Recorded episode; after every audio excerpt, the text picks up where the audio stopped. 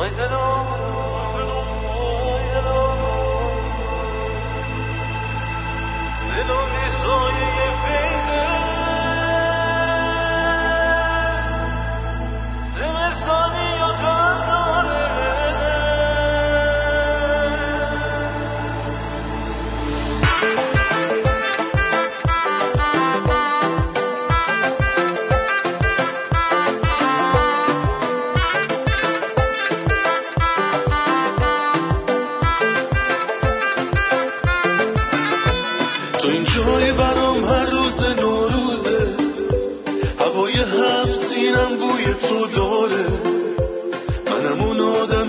خوشبخت که تا زنده است. امیدی به مسیح و به صلیب داره.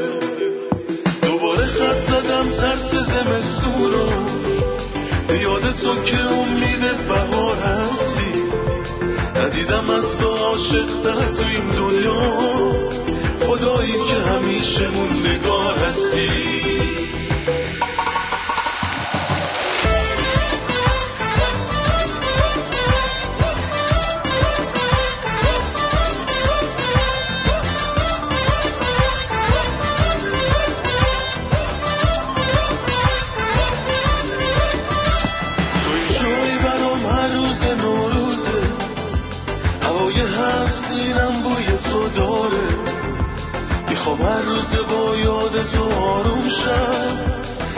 من چه هوا تو آرزو داره؟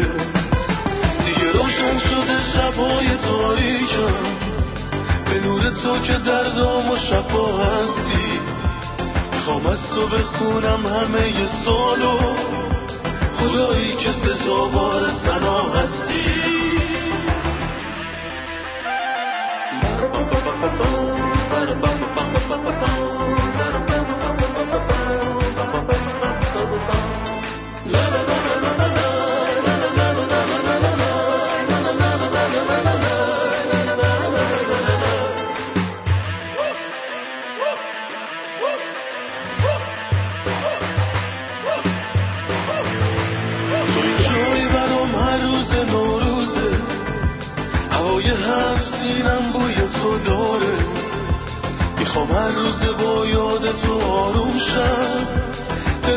چه هوا تو آرزو دیگه روشن شده شبای تاریکم.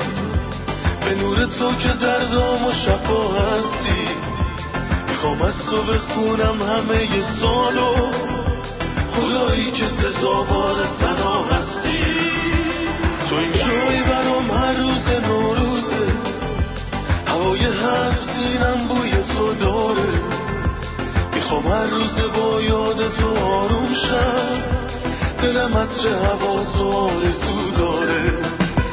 دیگه روشن شده شبای تاریکم به نور تو که در دام و شفا هستی.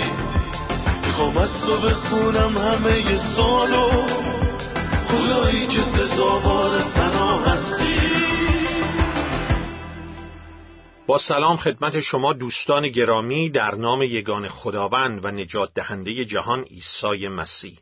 سال نو و عید نوروز رو به همه شما دوستان عزیز تبریک عرض می کنم همانطور که در جلسه گذشته خدمتون عرض کردم در آستانه این سال نو می‌خوام سه اولویت بسیار مهم رو از کلام خدا انجیل مقدس کلوسیان فصل سه آیات 15 تا آخر 17 خدمتون تقدیم کنم.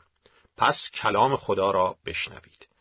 کلام خدا از انجیل مقدس کلوسیان فصل سه آیه پانزدهم میفرماید و سلامتی خدا در دلهای شما مسلط باشد که با آن هم در یک بدن بدن روحانی مسیح کلیسای مسیح خوانده شده اید و شاکر باشید. کلام مسیح در شما به دولتمندی و به کمال حکمت ساکن بشود. یکدیگر را تعلیم و نصیحت کنید به مزامیر و تسبیحات و سرودهای روحانی و با فیض در دلهای خود خدا را بسرایید و آنچه کنید در قول و فعل همه را به نام عیسی خداوند بکنید هر آنچه که در گفتار اعمال انجام می‌دید و خدای پدر را به وسیله او شکر کنید. دعایی با هم داشته باشیم برای درک صحیح کلام خدا و اطاعت صحیح از آن. ای پدر در این آستانه سال نو ایرانی و عید نوروز دعای من این است که این سال نو رو بر همه شنوندگان عزیز مبارک کنی و همچنین به ما یاد بدی که از کلام تو این اولویت های بسیار مهم رو یاد بگیریم و در زندگیمون به کار ببریم. بتونیم نام تو رو ای پدر نام خداوند عیسی مسیح و روح القدس رو در این سال جدید بهتر و بیشتر جلال دهیم. و کلیسای او را خدمت کنیم. این زمان مطالعه را به دستای تو می سپاریم چون در نام پرقدرت خداوندمان عیسی مسیح و یاری و هدایت روح القدس دعا می کنیم آمین.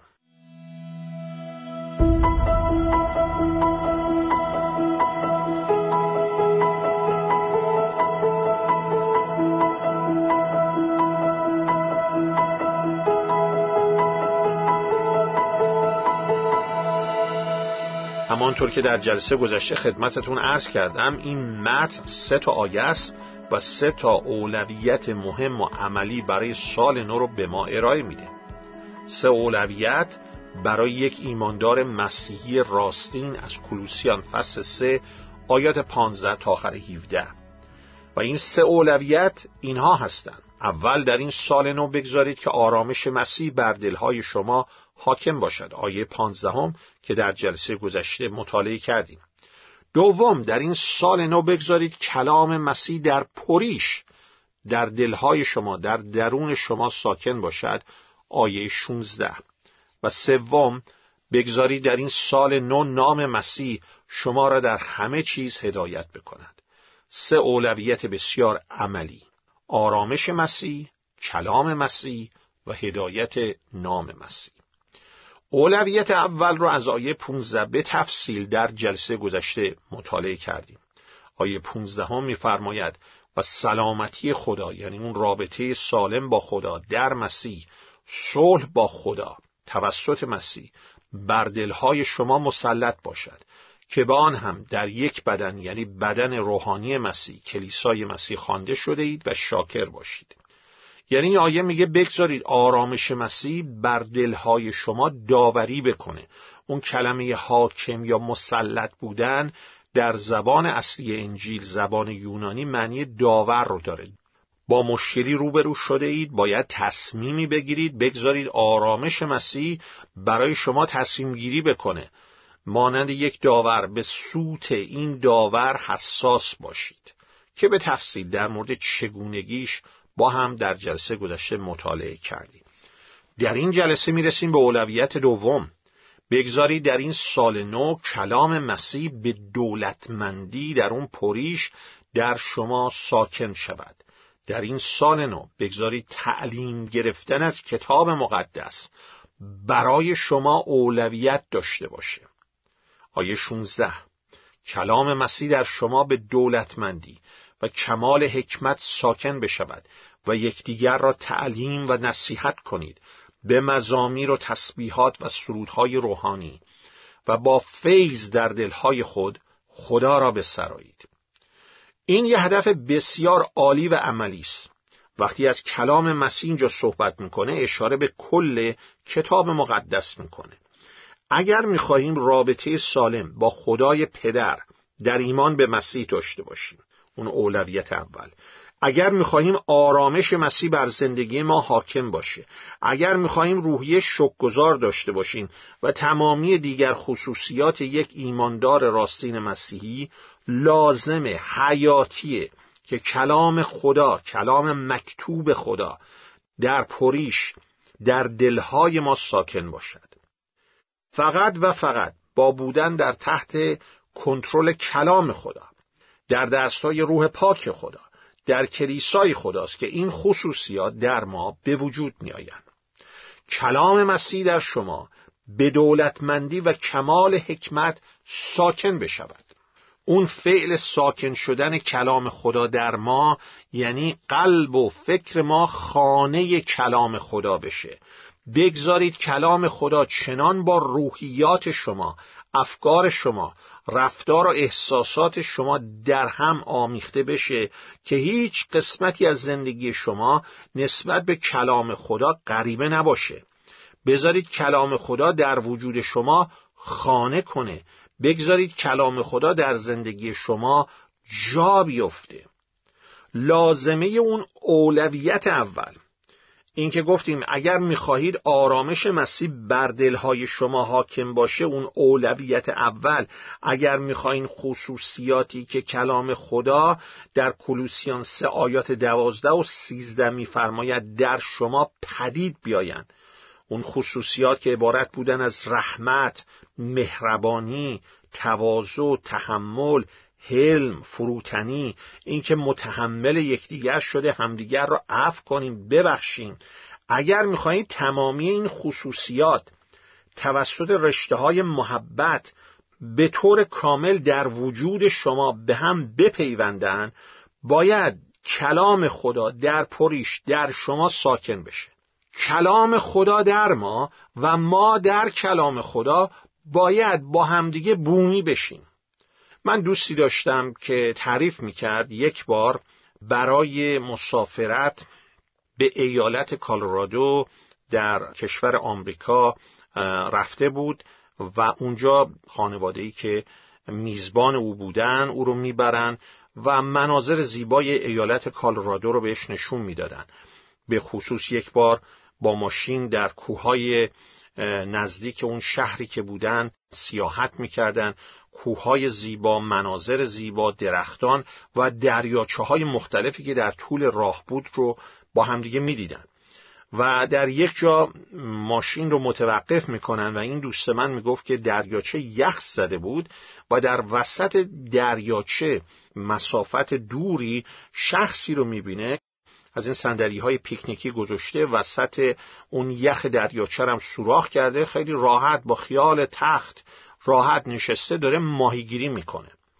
دوست من می‌گفت من میترسیدم که حتی روی اون لبه یخهای دریاچه راه برم. میترسیدم بشکنن و من توی اون آب سرد فرو برم. ولی این فردی که اونجا بود با خیال راحت در وسط دریاچه نشسته و مشغول ماهیگیری است. حالا چه چیزی باعث این تفاوت بین این دوست من و اون فرد ماهیگیر بود؟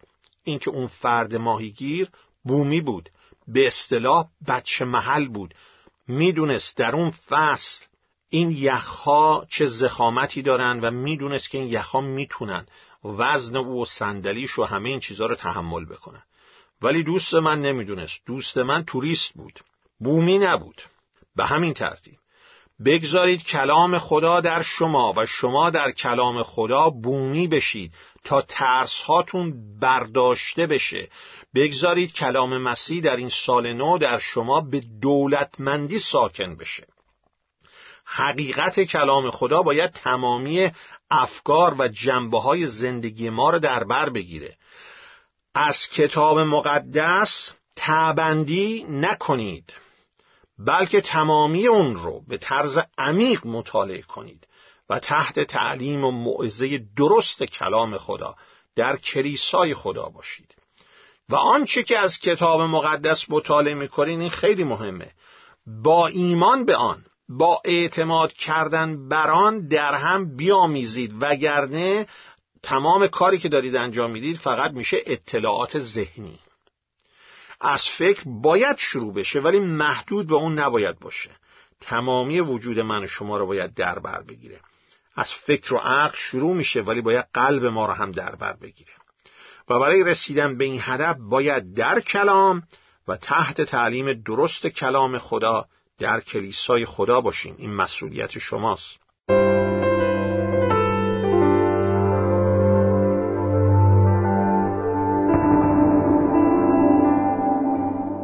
حالا چگونه می‌تونیم در عمل کلام خدا را در وجودمون به دولتمندی ساکن کنیم؟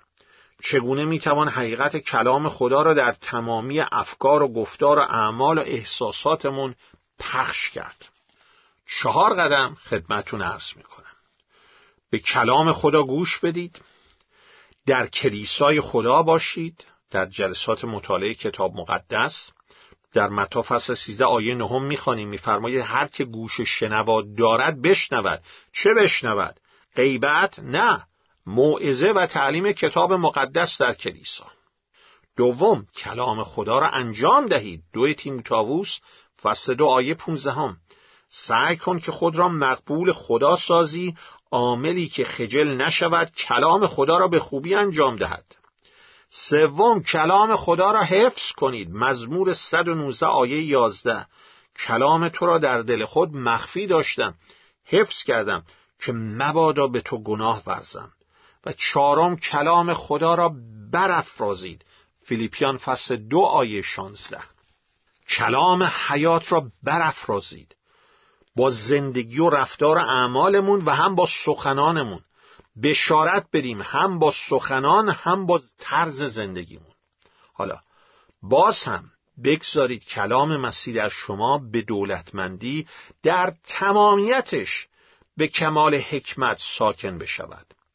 ببینید پولس رسول در اعمال رسولان فصل 20 آیه 27 میفرماید از اعلام نمودن به شما به تمامی اراده خدا کوتاهی نکردم. یعنی عمیق تمامی کتاب مقدس رو مطالعه کنید تا تمامی اراده خدا رو بشناسید و اون رو با ایمان با اعتماد کردن بر آن مخلوط کنید. کتاب مقدس رو در تمامیتش عمیقا مطالعه کنید. مزه مزه نکنید. از کلام پر شوید. و پری از کلام که در اینجا در کلوسیان فصل 3 آیه 16 هم می‌خونیم برابر است با پری از روح القدس در افسوسیان فصل 5 آیه 18 هم. برای بسیاری معنی و مفهوم پری روح القدس گنگه و یا مفاهیم و معانی عجیب غریب در میارن در حالی که اگر شما ثمرات افسوسیان 5 16 رو مطالعه کنید که فرمان پری از روح القدس رو به ما میده و ثمرات کلوسیان فصل 3 آیه 16 رو مطالعه کنید که فرمان پری از کلام رو به ما میده. می‌بینید این دو با هم برابرن. عین همدیگه هستن و هیچ اشاره هم به صحبت کردن به زبانها در اونها نیست. بذارید کلام خدا در فکر و قلب ما فرمانی باشه رولی باشه در دست روح القدس برای کنترل زندگی ما. پری روح القدس برابر است با پری از کلام در دستای روح پاک خدا. منظور فقط اطلاعات ذهنی نیست بلکه تمامی وجود ما تحت تأثیر کلام خدا در دستای روح پاک خدا در کلیسای خدا قرار بگیره. حالا وقتی از کلام خدا پر میشیم ثمره این که کلام مسیح به دولتمندی در ما ساکن بشه چیست؟ ببینید آیه 16 رو میشه بدین صورت بازنویسی کرد. کلام مسیح در شما به دولتمندی ساکن بشه تا به کمال حکمت یکدیگر را تعلیم و نصیحت کنید. تا به مزامیر و تسبیحات و سرودهای روحانی با فیض در دلهای خود خدا را بسرایید. سه ثمره پری کلام رو شما تو آیه 16 می‌تونید پیدا کنید. به کمال حکمت یکدیگر را تعلیم دهید. دوم نصیحت کنید. سوم پرستش کنید. به کمال حکمت یکدیگر را تعلیم و نصیحت کنید. این اشاره می‌کنه به تأثیر کلام خدا بر عقل و فکر ما. ثمرات اول و دوم. وقتی از کلام خدا پر میشید از حکمت الهی پر میشید. اون وقت می‌تونید از کتاب مقدس تعلیم بدهید. حقیقت کلام خدا را به دیگران منتقل کنید و نیز می‌تونید بر اساس کتاب مقدس نصیحت کنید. هشدار بدید در مورد عواقب شکستن کلام خدا. اینها ثمرات اول و دوم پری از کلام هستند. پس باید در تحت تعلیم و نصیحت کلام خدا باشیم تا بتونیم دیگران را به درستی تعلیم و نصیحت کنیم. و ثمره سوم این است. به مزامیر و تسبیحات و سرودهای روحانی و با فیض در دلهای خود خدا را بسرایید این مربوط میشه به تأثیر پری از کلام بر روی پرستش ما بر روی روحی شکگذاری ما. اول باید در کلام خدا عمیق فرو بریم تا بعد بتونیم خدا را رفی ستایش کنیم با سرودها. اشتباه بزرگی وجود داره که فکر می‌کنن ستایش و پرستش فقط محدود است به سرود خواندن. چنین نیست. تمامی آنچه که در یک جلسه درست کتاب مقدسی در یک جلسه پرستشی در کلیسا انجام میشه قسمتی از پرستشه و اوجش مطالعه کلامه. چون وقتی ما عمیق در کلام فرو میریم اون موقع است که می‌تونیم رفی خداوند رو ستایش کنیم. حالا دقت کنیم این آیه به ما میگه که چگونه در کلیسا سرود بخوانیم. میگه اول با فیض سرود بخوانید. یعنی سرود که می‌خونید بدونید از فیض و رحمت خداست که شما اینجا هستید. هرچه دارید هرچه هستید از فیض خداست نه از خودتون. به خودتون مقرور نباشید. دوم در دلهای خود سرود بخوانید. حالا معنی این قسمت این نیست که در سکوت سرود بخوانیم. معنیش این نیست که نمیشه بلند سرود بخونیم. نه جلسه پرستشی کلیسا فیلم سامت نیست. بلکه داره اینو میگه که تأثیر کلام خدا بر قلبهای ما باید چنان باشه که آنچه میگیم در سرودها با آنچه که در فکر و دل ما هست با هم منطبق باشه.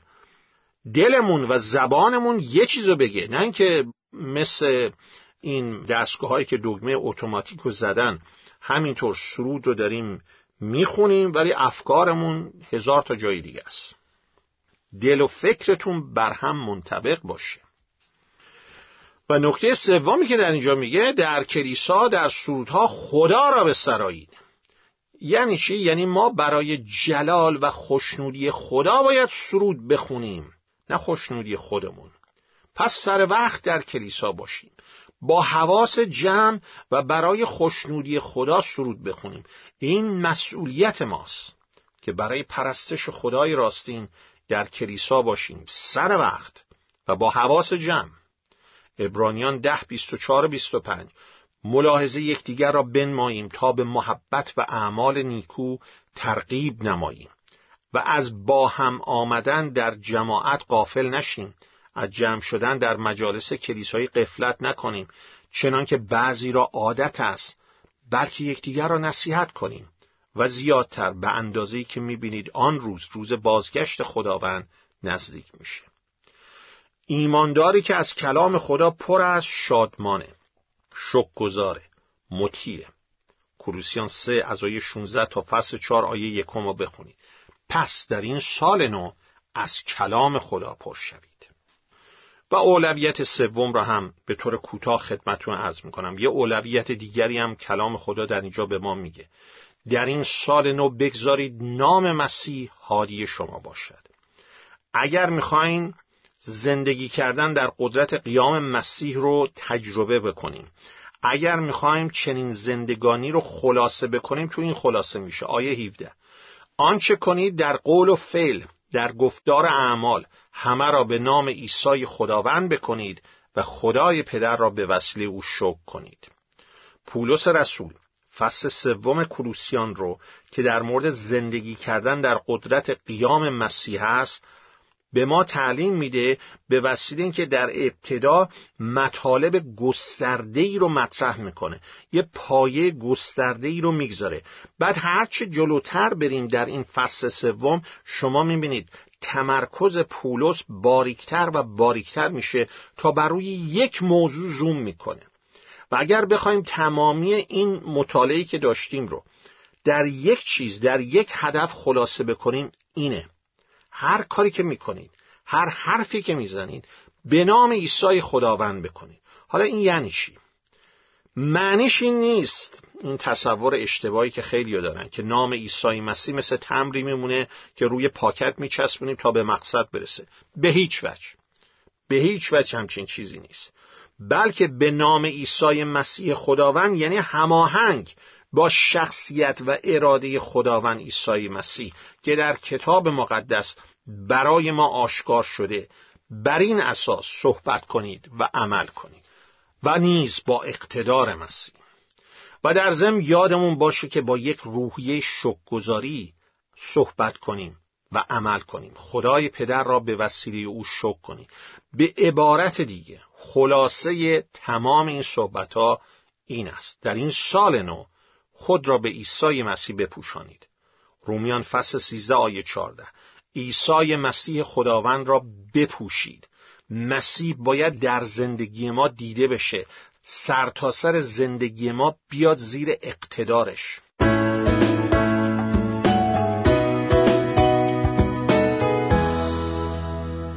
در این سال نو بگذارید. آرامش مسیح بر دلهای شما حاکم باشه. کلام مسیح در پریش در درون شما ساکن بشه و در این سال نو بگذارید نام مسیح شما را در همه چیز هدایت بکنه سال نو و عید نوروز بر شما عزیزان مبارک باشد.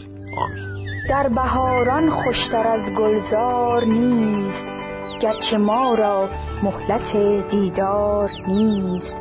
در شگفت است مرغ دل ای باغبان در کنار گل چرا جز خار نیست؟